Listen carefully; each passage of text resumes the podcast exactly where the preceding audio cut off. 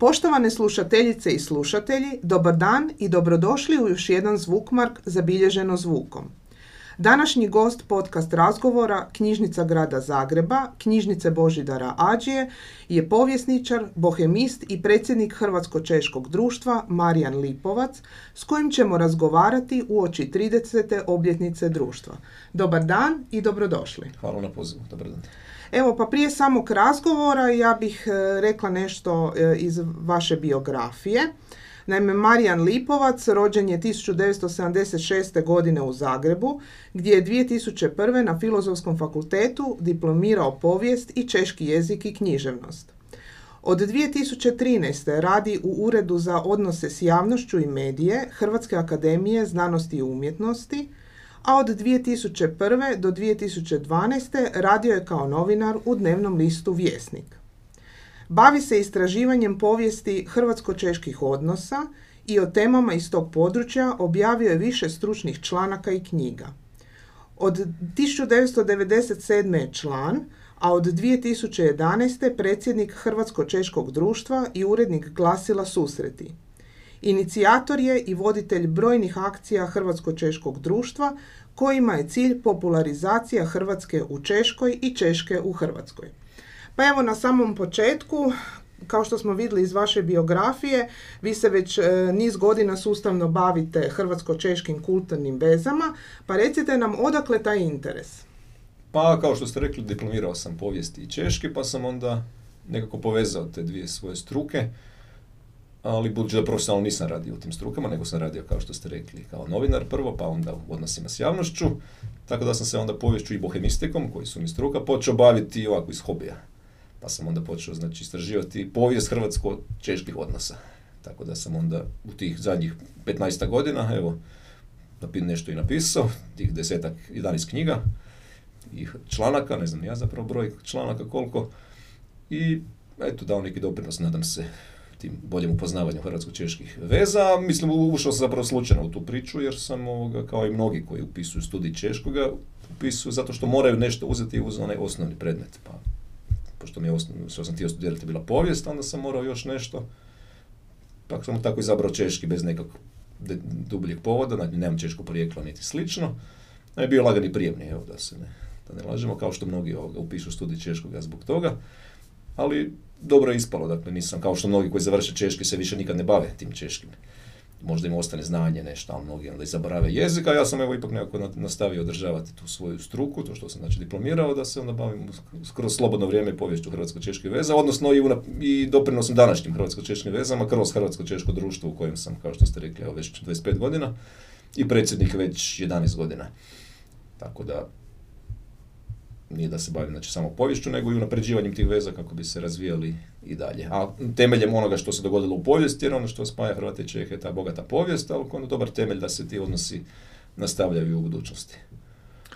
E, hrvatsko-češke veze e, traju već gotovo tisuću godina i one su vrlo jake. Naime, u Hrvatskoj je teško naći djelatnost gdje značajan trag nije ostavio neki Čeh, a i znamo da su mnogi Hrvati studirali u Pragu. Koje biste ličnosti posebno istaknuli? Pa sve je počelo sa biskupom Duhom, da njega ovoga ističem, znači to je bio prvi zagrebački biskup prije 900 i nešto, kad smo gotovo tisuću godina, dakle evo djeca koja se danas rađaju ili, danas, ili su još mali će doživjeti 2094. kad će se slaviti tisuću godina grada Zagreba i tisuću godina hrvatsko-čeških veza.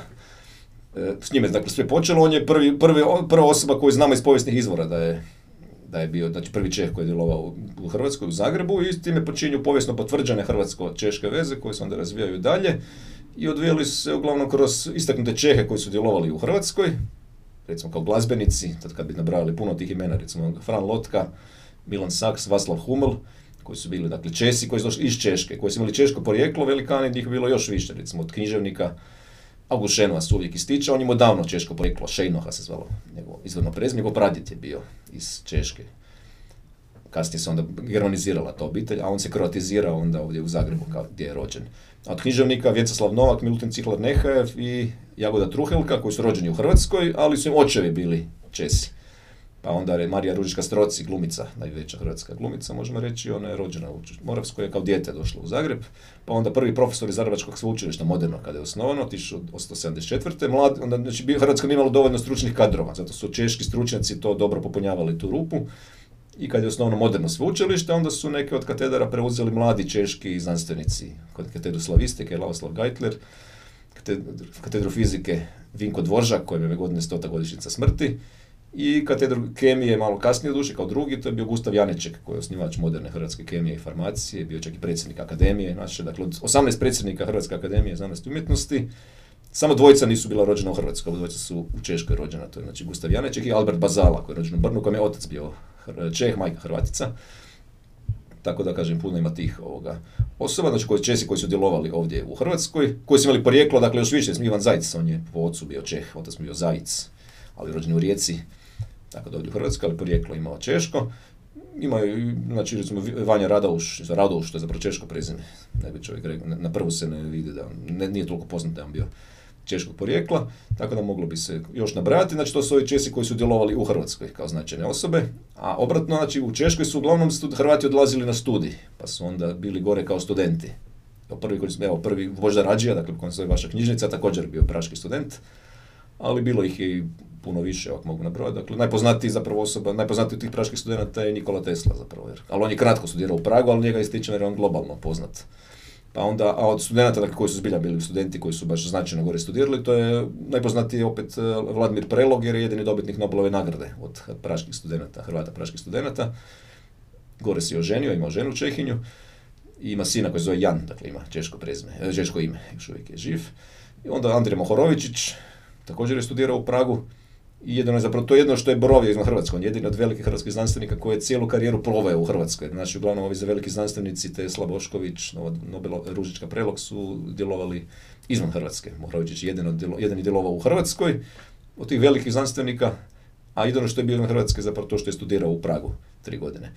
I dakle još bi puno se mogli nabrati, dakle od znači Vjecaslav Novak koji sam spomenuo kao književnika, on je, on je glazbenu akademiju završio u Pragu. A mnogi su samo boravili u Pragu. A mnogi su samo boravili, da, to smo da, to je isto posebna tema koji su bili u posjetu, recimo Miroslav Krleža je tu najpoznatiji možda jer on je boravio u Pragu i onda u, u gradiću Zbraslavu pokraj Praga u veljači 1932. dakle sad će biti evo 90 godina, a to je značajno jer on tamo napisao svoj najpoznatiji roman Povrtak Filipa Latinovića uz Braslo kraj Praga. Znači to piše, i to je završio ga je 13. veljače 1932. kako piše svojoj ženi Beli. Kaže, danas je 13. februara, danas sam završio roman.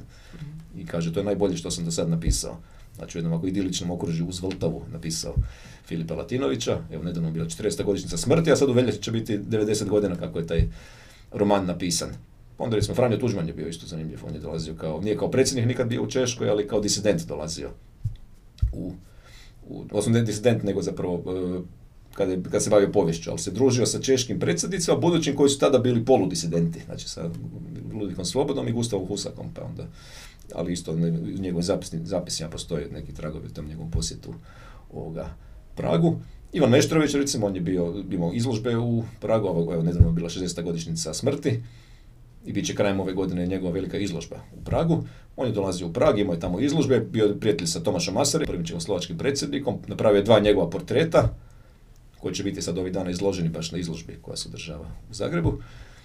I u svojim memoarima je ostavio zapis tog svog razgovora s Masarikom tijekom kad me Masarik portretirao, pa je to ovako zanimljiv izvor za upoznavanje hrvatsko-čeških veza i teme Masariki i Hrvati.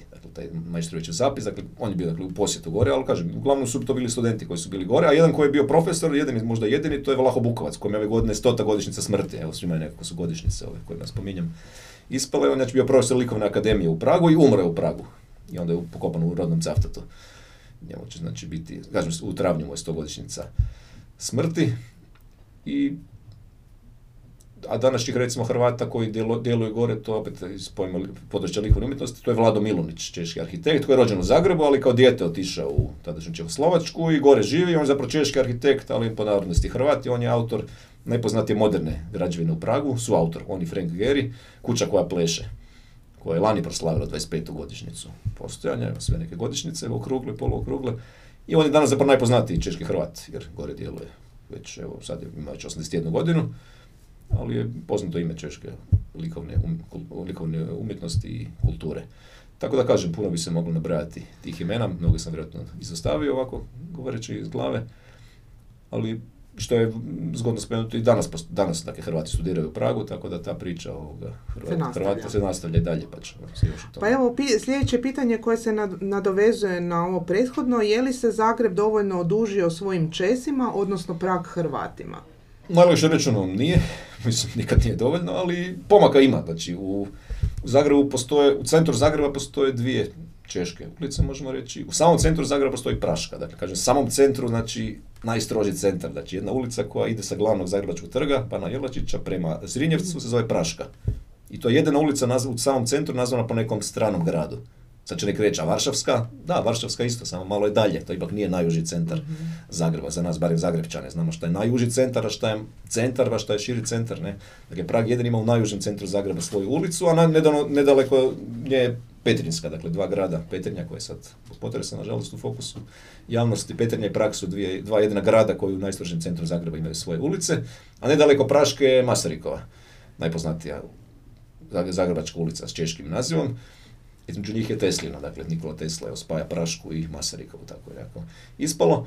E, ima još ulicu Beđik Smetana, recimo Prečkom, tamo gdje su skladatelji, pa je dobio ulicu. On koji nema veze sa Zagrebom, dakle on kao svjetski velikan je dobio svoju ulicu u Zagrebu i Jozef Resel u Novom Zagrebu postoji Reslova ulica, on je izumio brodski propeler i djelovao je u Motovunu. I to je razlog zašto se nagrada Filmskog festivala u Motovunu zove Propeler Motovuna, zbog tog i od Čeha Jozefa Resla koji je djelovao tri godine u Motovunu kao šumar, upravitelj šuma u Istri. On ima svoju ulicu, a ovi svi koji smo spomenuli zapravo velikani, uglavnom skoro svi koji su djelovali u Zagrebu imaju svoje ulice, znači Šenova i književnici Novak. Milutin Cihlar Nehajev nema, Truhelka mislim da, njen brat Čiro Truhelka ima, ne znam je li Jagoda Truhelka ima ulicu, od žene me malo ulica, moguće da nema čak niti ona. Ali recimo ima pomak, recimo Marija Radić, možda najpoznatija hrvatska Čehinja, supruga Stjepana Radića, je dobila prije pet godina svoju ulicu u Španskom. A biskup Duh, dakle osoba s kojom počinje Hrvatsko-Češke veze, najduže čekao na svoju ulicu u Pragu, čekao je preko 900 godina, a nije dobio ulicu nego stube koje povezuju Tkalčićevu i park oni na Opatovini to na predlog Hrvatsko-Češkog društva, dakle nije se niko prije sjetio, niti crkva nego su mi kao udruga dali taj prijedlog i bio je prihvaćen prije 15 godina. Lani je bilo 15 godina, dakle imenovanja biskupa Duha, evo još jedna godišnica.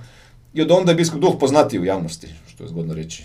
Dakle, ipak to je kad se imenuje neka ulica, onda on postane vidljiviji i te stube su vrlo često tamo turisti, često fotografiraju jer je lijepa je vizura prema Gornjem gradu sa suva biskupa Duha, evo ko nije bio nek ide vidjeti. Tako da kažem, miču se stvari s mrtve točke, ali može prostor. Mi smo nedavno dali ideju za još jedan stube u Zagrebu, to su stube Antuna Jandere. Anton Jandera je bio zagrebački tiskar koji je prije 250 godina, znači još jedan jubilej, koji je lani bio izdavao prve hrvatske novine, koje se zvale Efemeride Zagrebijenses, ali nažalost nisu sačuvane, tako da je onda on pao nekako u zaborav. Ali lani smo u knjižnici grada Zagreba organizirali izložbu posvećenu njemu, gdje smo izložili knjige koje on izdavao u Zagrebu i našli neke biografske podatke o njemu, tragove njegovog pisma, njegov tamo rukopis, potpis i tako dalje, ali isto nema svoju ulicu niti javnu površinu, pa smo dali predlog da dobije svoju ovoga, stube u Zagrebu i to stube između Dolca i Opatovine, jer tamo je on imao svoju tiskaru, baš na tom mjestu gdje su te stube, ta kuća je srušena, ali bila je tamo, dakle bilo bi ovako in situ, što bi se reklo, te stube, ako bude prihvaćena, nadamo se da će biti. I tako da što, to je što se tiče Čeha ovdje, čeških, zagrebačkih Čeha koji, koji imaju u Zagrebu, ali još koji recimo nije jako zaslužan, to je Rupert Melkus, koji je bio prvi zagrebački urbanist, koji je autor Zrinjevca zapravo i groblja Mirovoj. Mi Mirovoj uglavnom pripisujemo zasluge Hermanu Bolevu, ali on je autor samo Arkada, ali groblje, obično to je napravio mrtvačnicu, dakle od, kojih, od kuda ljudi idu na posljednji počinak kada se sprovodi, napravio je Čeh Rupert Melkus i njegov grob se nalazi odmah na početku glavne aleje. Odmah kod groba Franje Tuđmana, odmah prvi grob je Rupert Melkus. Međutim, on još uvijek nema ulicu u Zagrebu, tako da bi bi voljeli dati kao društvo, mi uvijek nastojimo dati kad predložimo imena ulica, dati konkretnu lokaciju, a ne damo u fond imena pa vi, gradska skupština, nađite lokaciju. Ne, obično mi se trudimo naći lokaciju, pa onda da znamo, evo, koja je neimenovana, da se dobije to ime, tako da smo dali za Vaslava Havela prijedlog, ali ispalo da lokacija nije moguće imenovati, pa još uvijek čekamo za Havela gdje bi dobio ulicu, tako da i Dušan Karpatski, recimo najveći hrvatski kratist, e, češki kratist, također imamo ideju da mu predložimo njegovu ulicu, samo kažem, volio bi prvo naći neku lokaciju slobodnu koja bi bila. E sad to što će Zagreb, što se tiče Praga, u Pragu postoji nekoliko hrvatskih ulica, odnosno prvo je trg, postoji Štrosmerov trg u Pragu.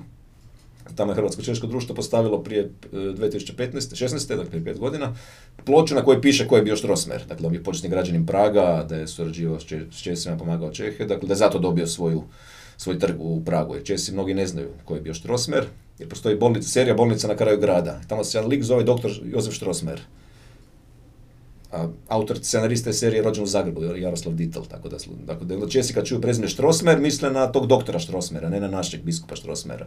I onda smo mi, nama je to bio motiv da postavimo na tom trgu spomen ploču gdje piše ko je bio taj Štrosmer po kojem se trg zove. Znači ne ovaj doktor, nego hrvatski biskup, Đakovačko-Srijemski.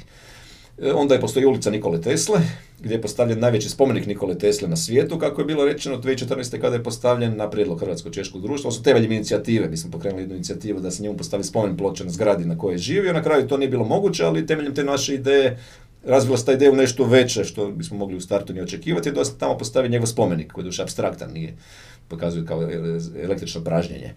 I to se nalazi u ulici Nikole Tesle.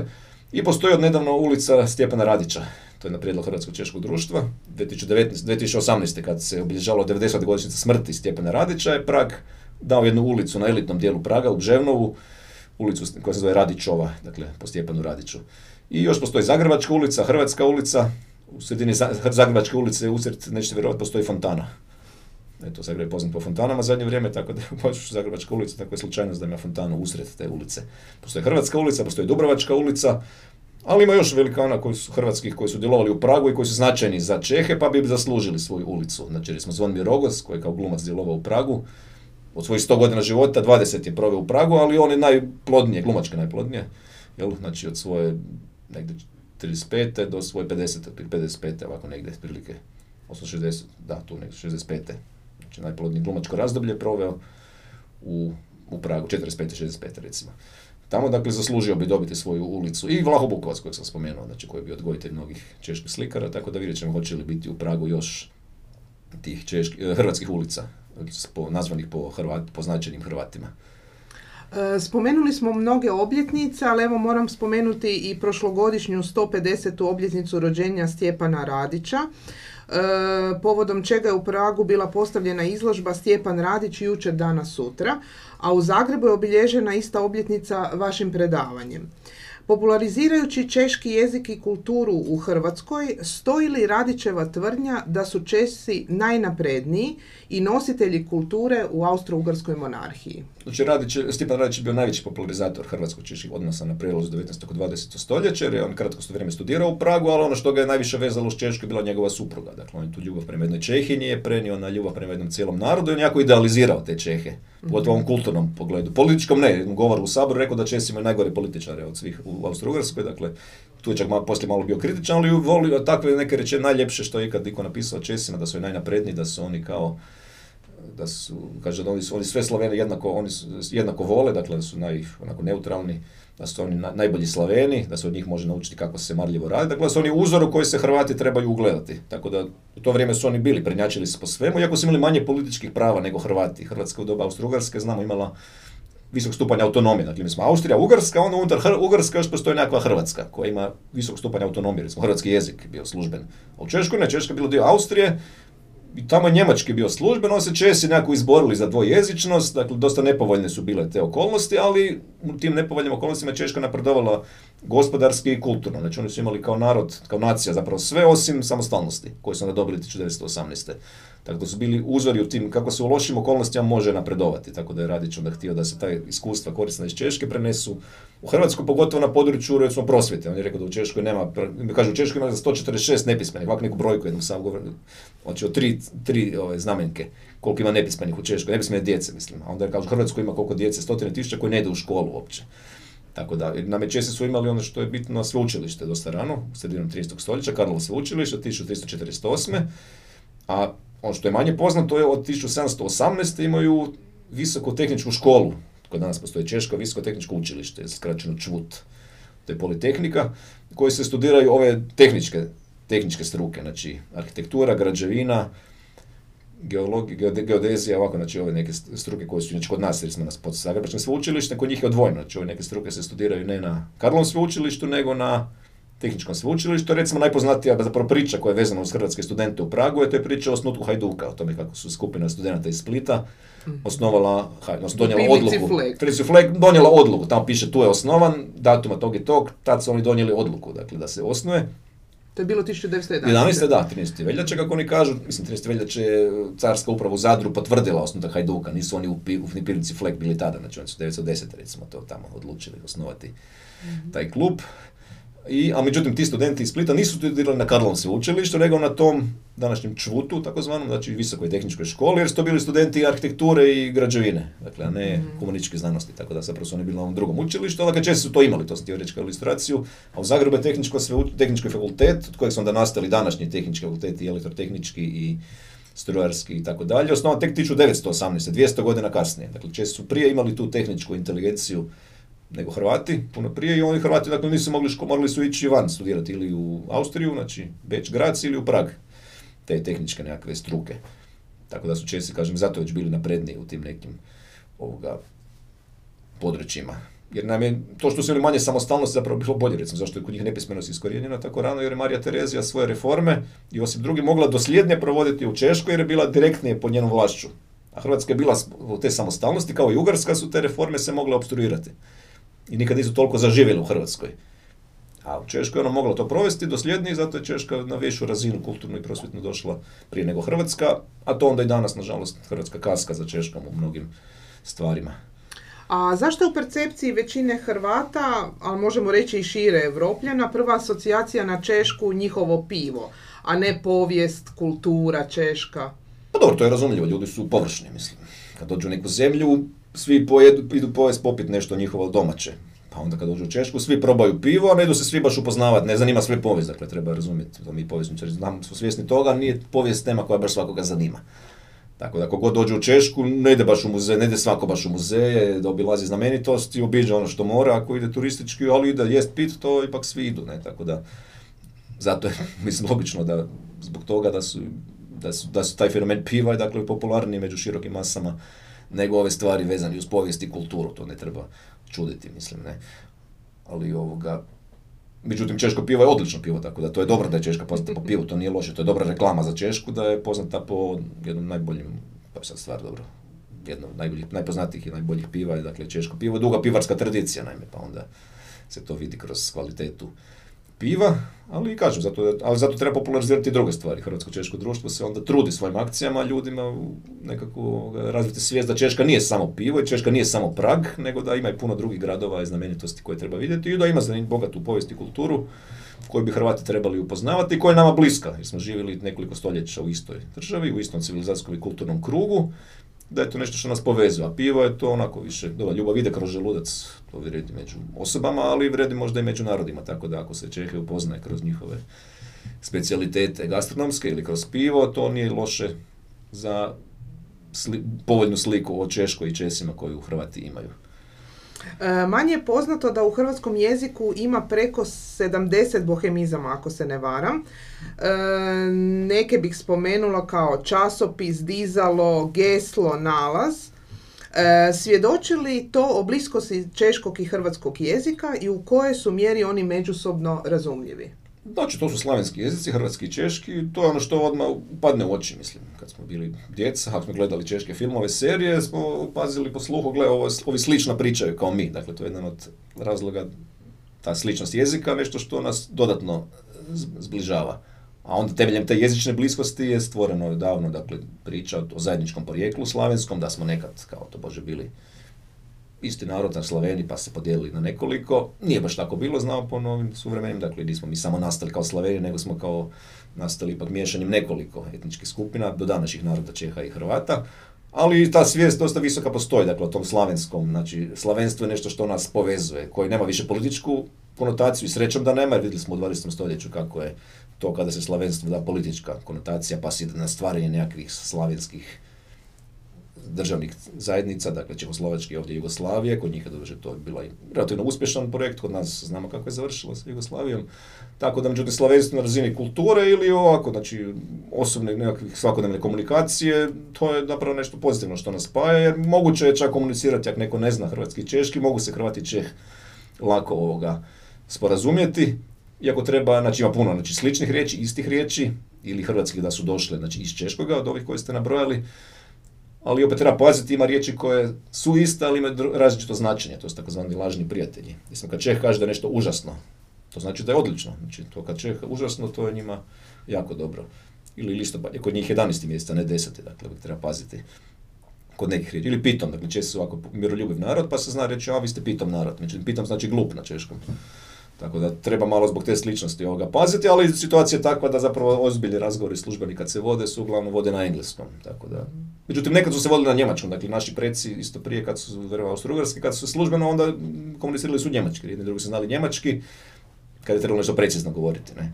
Sad, neki su, mnogi su duše velikani naši znali češki ili su, ili su se trudili naučiti češki da mogu sporazumijevati se, pa i česi su onda učili hrvatski, tako da ovi njihovi preporoditelji tako da kliče su na to, ali ipak uvijek je neki posrednički jezik bio neki treći. A vidimo po tome kako mi zovemo Prag, dakle mi za Prag, znači glavni grad Češki koji Česi zovu Praha, i koji je ženskog roda, mi zovemo Prag, dakle koristimo njemački naziv i mijenjamo mu čak i spol.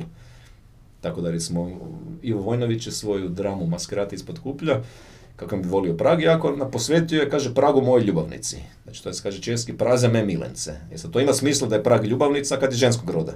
A kad je Prag muški ljubavnica, malo spada da je tu nešto ovako transrodno, da ne kažem. Dakle, kako muškog roda može biti ljubavnica. E, može jer je na češkom je Prag ženskog roda, ali kažem, nažalost, njemački, kako je njemački bio posredovni jezik između Hrvata i Čeha, mi smo usvojili njemački naziv za glavni grad Češka, ne govorimo Praga, recimo, bila bi Slovenci kažu Praga, Rusi kažu Praga i Poljaci a mi kažemo Prag. Dakle, njemački naziv smo ovoga uzeli. E, su autor ste knjige Češki Hrvati i Hrvatski tragovi u Češkoj, u kojoj je cjelovito obrađeno oko 100 osoba iz Hrvatske koje su živjele i djelovale u Češkoj, odnosno to čine i danas. Pa recite nam nešto malo više o toj knjizi. Da, znači tu knjigu smo napisali pokojni Franjo Vondraček i ja, izašla je krajem 2018. I tu smo, znači, to je te prva knjiga tog tipa, znači da smo na jednom mjestu u jednoj knjizi o, o, sakupili podatke o svim, skoro svim, dakle velikom broju Hrvata koji su djelovali gore, neki smo već i spomenuli, odnosno hrvatskim tragovima u Češkoj. I do sada je to bilo uglavnom po nekakvim drugim, znači se piše, ne znam, o Šenoj, o Radiću, dakle piše se kako su oni bili gore, ali da smo mi dali jednu knjigu, sve, sve te osobe, stotinjak osoba koji su imali neku vezu s Češkom, bilo da su gore studirali ili bili djelovali ili bili samo u posjetu, to nije nikad bila takva knjiga, nije izašla i sad smo, evo, mi smo dakle popunili tu prazninu, zove se Češki Hrvati, pod naslov Hrvatski tragovi u Češkoj. Zapravo ona zbilja imate dvije cjeline. Dakle, Češki Hrvati, to smo uvjetno reći nazvali sve te Hrvate koji su gore djelovali. A i današnje morske Hrvate, dakle, ili današnji Hrvati koji djeluju, žive u Pragu.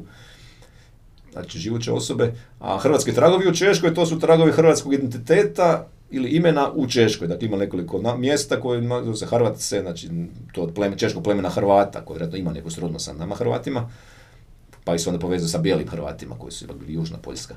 Ili recimo ove ulice u Pragu koje sam spomenuo, koje imaju hrvatske nazive, onda spomen ploče koje postoje u Pragu, a kojih je dakle većinu gotovo sve predložilo Hrvatsko-Češko društvo, ima ih u Češkoj osam, od toga u Pragu šest, znači u čast hrvatske velikana koji su djelovali u Pragu, studirali ili se vjenčali. Smo Stjepan Radić smo postavili spomen ploču u crkvi gdje se vjenčao. Lavoslav Vradimiru Prelogu na fakultetu gdje je studirao. Josip Juriš Rosmjer sam spomenuo na njegovom trgu. Onda Augustu Šenovi smo postavili spomen ploču na kući gdje je živio kao student. Andriji Mohorovičiću, e, to isto su djelovalo znači Hrvatsko društvo, u toj, u toj akciji da se stavljeno je spomen ploča sa, pop, s njegovom poprs, njegovom glavom, u Klementinomu, to je tada, nek, tada je bilo filozofske fakultete u centru Praga, to je knjižnica, sveučilišna knjižnica Češke republike u centru Praga, tamo je postavljena spomen ploča Andrij Mohorović koji je bio student, dakle, u Pragu, i dobije tu ploču 2011. On još uvijek nema svoj spomenik u Zagrebu, dobit će ove godine, koliko sam čuo. Dakle, Zagreb još uvijek kaska, Prag je prije 10 godina mu postavio spomen obilježje, Andrij Mohorović, dakle, i tu mi sad fali peti velikan kojeg sam... I Nikola Tesla, da, to sam spomenuo, dakle njegov spomenik ovoga, u, najveć, u, u njegov, kažu najveći na svijetu je tad bilo rečeno, jer velike ima dimenzije u njegovoj ulici u Pragu i još postoje dvije spomen ploče hrvatskim velikanima izvan Praga i to na mjestima njihovih vjenčanja i obojca su hrvatski banovi. To je znači Nikola Šubić Zrinski koji se vjenčao u Jinčehovom Hradicu u Južnoj, u Južnoj Češkoj i Ban Josip Jelačić koji se vjenčao u Napojedli u Istočnoj Moravskoj. Tamo smo postavili spomen ploče na mjestima njihovih vjenčanja. Onda spomen ploče ima i Vlaho Bukovac, pa to je postavila Matica Hrvatska. Onda Hajduk ima spomen ploču kod Fleka, tamo onda se hrvo, navijači dolaze, Hajdukovi, pa i inače iz Hrvatske tamo. Onda to konobari malo iskoriste kad dođu Hrvati, pa morate onda nude malo onako zbog Hajduka, kao morate popiti, dakle treba se uvijek paziti kod Fleka kad, da konobari ne zloupotrijebe to što smo iz Hrvatske zbog Hajduka, pa da popiju možda više. Dakle, to su znači te tragovi u tom smislu. Ima još, ima još po drugim mjestima, recimo postoji grad Štenberg u Moravskoj, tamo postoji jedno, u crkvi jednoj postoji kapelica posvećena Svetom Leopoldu Mandiću. Dakle, on ima svoju, to je najsjevernija kapelica ovoga, izvan Hrvatske, uče u Europi, negdje posvećena tom hrvatskom svecu. Jedini trag njegovog kulta, znači na području gdje ne žive Hrvati, mislim, njega se štuje diljem svijeta gdje žive Hrvati, Leopoldu Mandića, kao Hrvata, ne, ali ovo, znači da u Češkoj on ima svoj kip tamo je napravljen gdje piše Sveti Leopold Mandić, apostol jedinstva, jer on se zalagao za jedinstvo crkava. Dakle, ima taj, recimo, trag. I onda smo, recimo, u toj knjizi smo skupili šta su drugi, recimo, pisali o Češkoj, recimo, Mate Balota, on je, on je kad su iz Istre, uh, tijekom Prvog svjetskog rata, su stanovništvo bilo evakuirano u Moravsko, onda je on bio u gradu Zabžehu i tamo je maturirao. I onda opisao, čak ima roman počeo pisati na plodnoj Hani, Hana zove ta pokrajina gdje je bio, pa smo onda u toj knjizi dali evo, kako on opisuje tu Moravsku.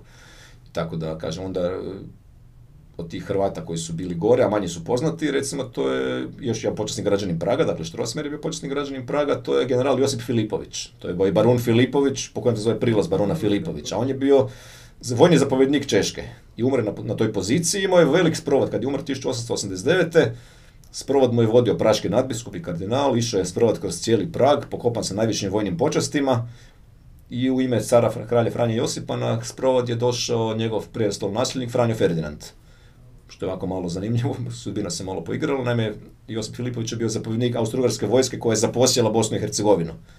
Dakle, oslobodila Sarajevo, recimo, a onda Franjo Ferdinand koji je stradao u tom Sarajevu, eto je došao njemu na sprovod 20 e, godina prije, dakle to je isto manje poznato. Ili Božo Lovrić od književnika, on je bio književnik koji je u prvoj polovici 19, 20. stoljeća, danas je manje poznat, on se uženio gore u Pragu za Čehiju i ostao gore živjeti, ali pisao na hrvatskom i istovremeno su te knjige bile prevedene, prevođene na češki, dakle istovremeno bio, možemo reći, i hrvatski i češki književnik, ali istovremeno mi pao u zabrav, dakle taj Božo Lovrić.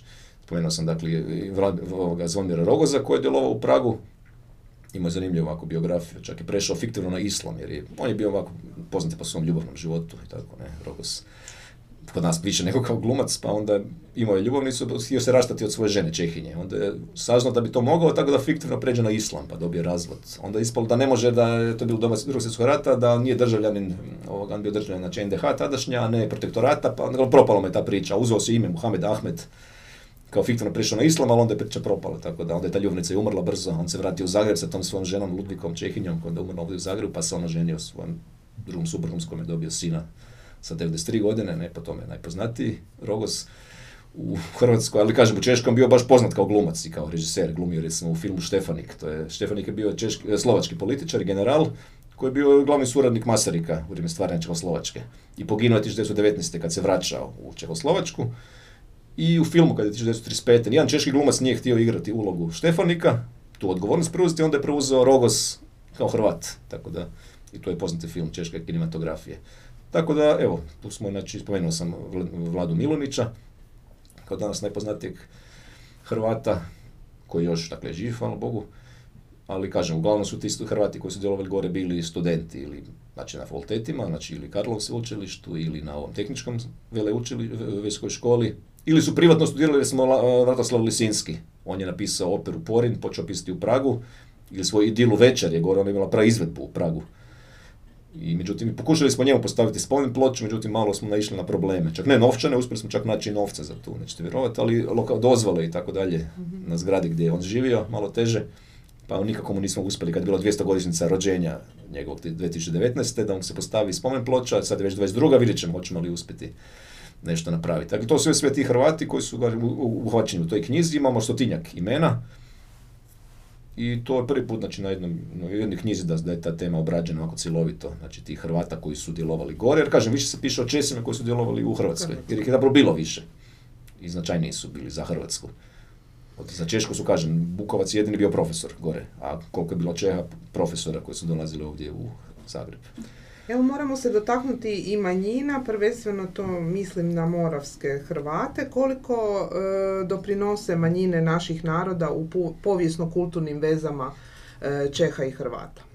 Pa manjine su dakako jedan od tih mostova koji spajaju Hrvatsku i Češku i oni zapravo su korisni jer onda, mislim, zbog države, znači državne vlasti kad svaka država vodi brigu o svojoj manjini, pa onda ako, nekad, ako postoji hrvatska manjina u nekoj zemlji, onda su naše vlasti zainteresiranije za razvijenje veza s tom zemljom i zbog tog, zbog tog razloga, kao i obratno. Znači češka manjina je jedna od najorganiziranijih čeških manjina u, izvan Češke i Češka veliki interes polaže, znači velik naglasak na te Čehe u Hrvatskoj, pomaže njihove potrebe. Tako da su oni također važan taj most, a od toga oni doprinose zapravo hrvatsko-češkim vezama jer oni žive među nama. Dakle, Česi mi u Zagrebu imamo tu privilegiju da evo nedaleko je vaše knjižnice je Češki dom gdje djeluje Češka beseda Zagreb koja će za dvije godine slaviti 150. godišnicu postojana, to je najstarija češka udruga u Hrvatskoj i ja odgovorno tvrdim, najstarija uopće manjinska udruga u Hrvatskoj. Nema starije manjinske udruge. Ima židovska općina, ali židovska općina je više prije svega vjerska zajednica. Ali kad gledate manjinske udruge, nacionalnih manjina, ja ne znam od češke besade sagleda postoji starija udruga. Naime, neki nisu prije manjine, naime, neki narodi nisu bili manjine u Hrvatskoj.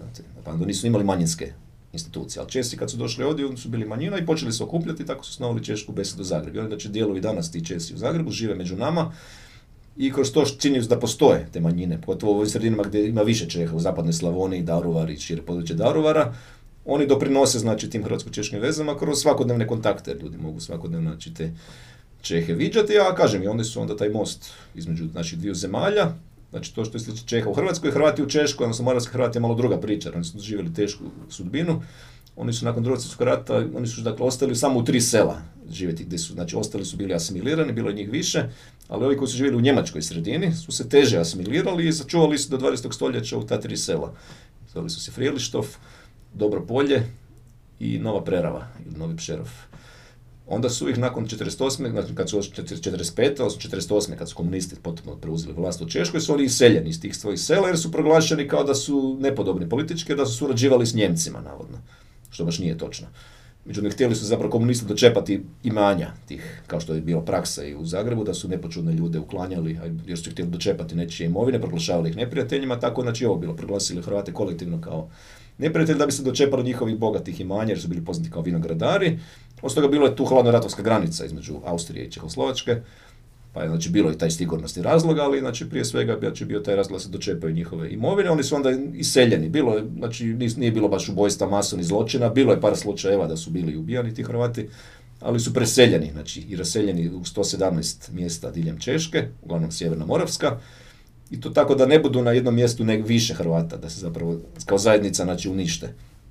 I u tome se u velikoj mjeri uspjelo, međutim 50 godina kasnije, malo manje, 40 godina zapravo su se, oni nakon Baršnosti revolucije, pada komunizma su se počeli ponovno okupljati, osnovali svoju udrugu i jednogodišnje se okupljaju u toj selu Frijelištov, koji se danas zove Jevišovka.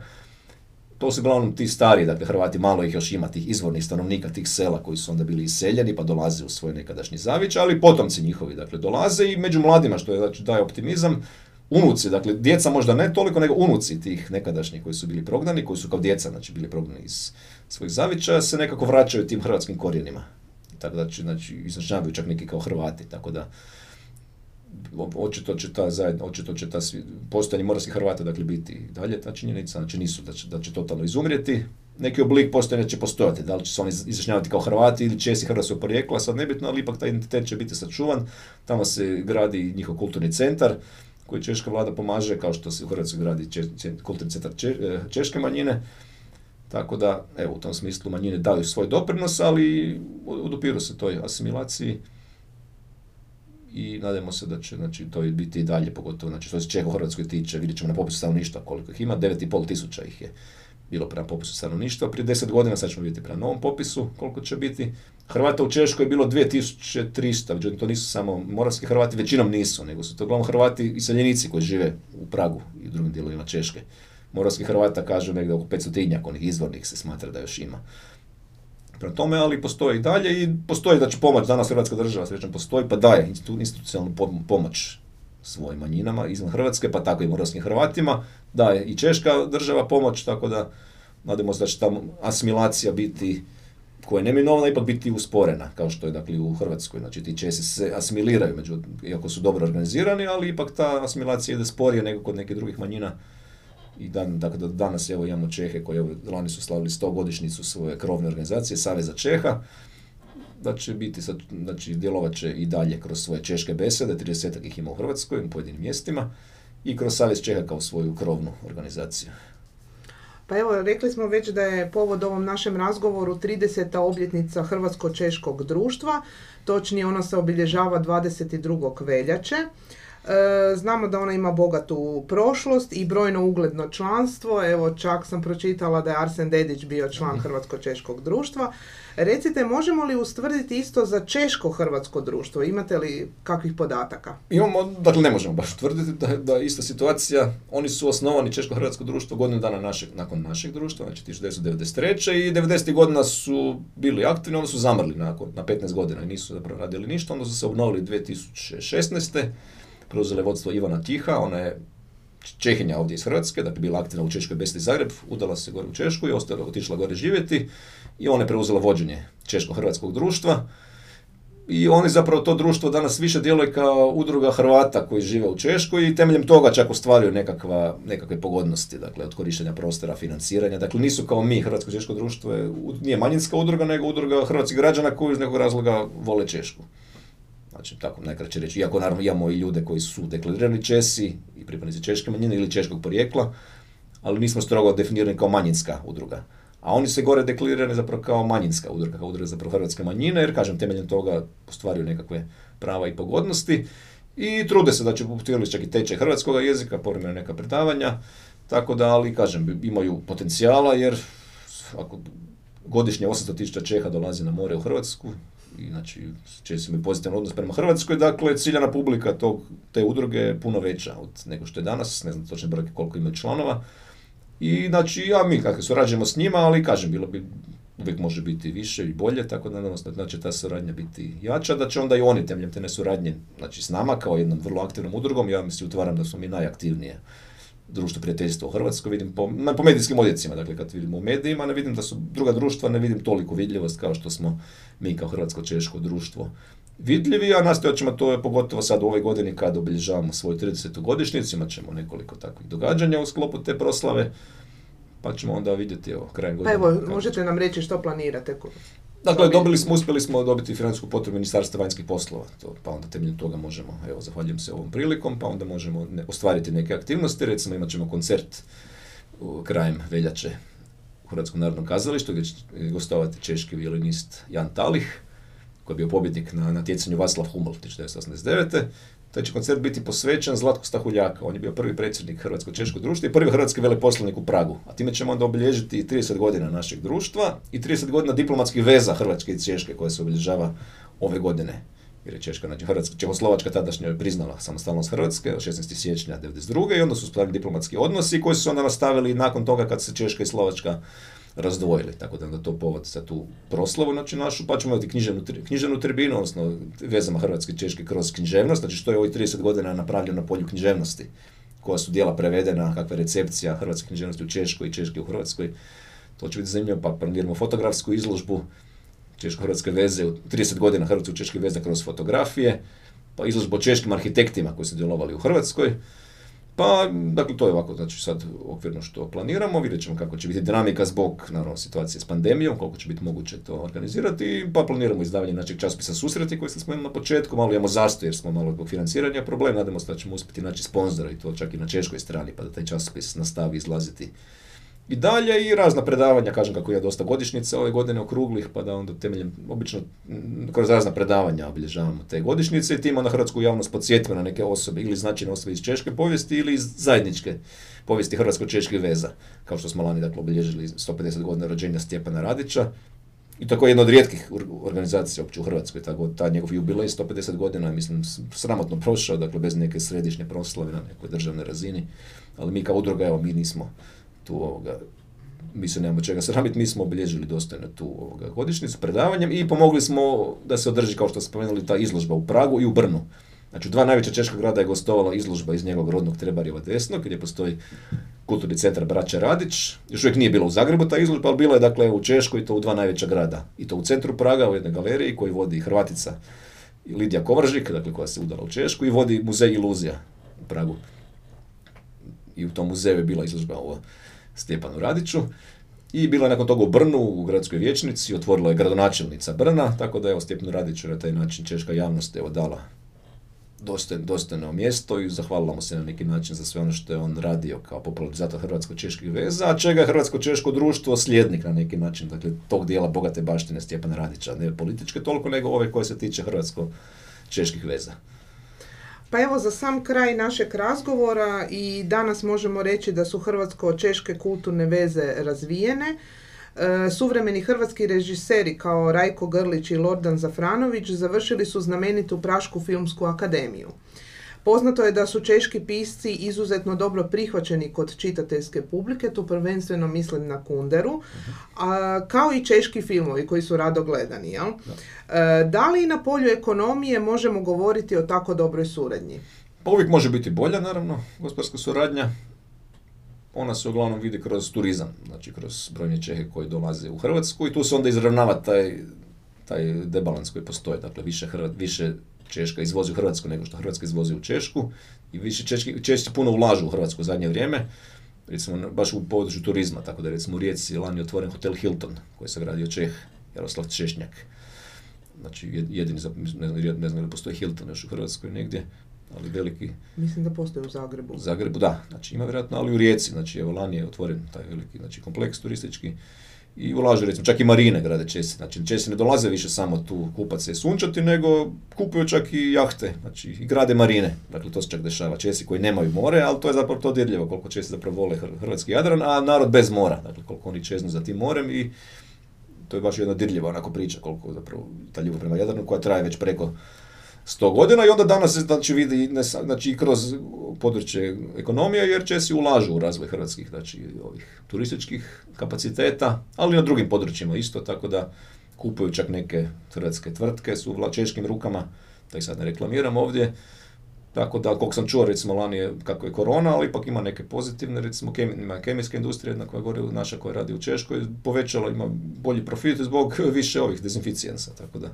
Evo, znači, zbog, neki, neki čak i u koroni uspijevaju onda tu profitirati. Koliko vidim, na području nanotehnologije ima nekih napretka, tako da, kažem, područje gospodarstva uvijek može bolje, to je ta stalno nastojimo ono nešto da mi prodamo, dakle, strancima neko hrvatsko znanje, vještine, nekakve proizvode, tako da ima prostora vjerojatno za unapređenje te suradnje. Mi kao udruga zapravo tu ne možemo puno napraviti jer mislim kapital ima svoje tijekove, znači oni tu mi kao udruga malo možemo napraviti, ali pomaka nekakvih ipak ima, uglavnom ima sve zapravo doprinosi time što smo Hrvatska i Češka, što su Hrvatska i Češka dio Europske unije, dakle zajedničkog tržišta, već evo Hrvatska znači od 2013. Češka od 2004. I kad, smo, kad je Hrvatska ušla u Europsku uniju su već pokazatelji bili ti gospodarski bolji, tako da pošto, znači tako da to članstvo koliko god ima znači svoje možda pozitivne i negativne strane neke što, će, što, što se tiče gospodarstva mislim da su tu rezultati pozitivni tako da će onda biti znači još vjerojatno rezultata na tom gospodarskom području, a onda i na kulturnom i na ovom kojima se mi više bavimo kao udruga.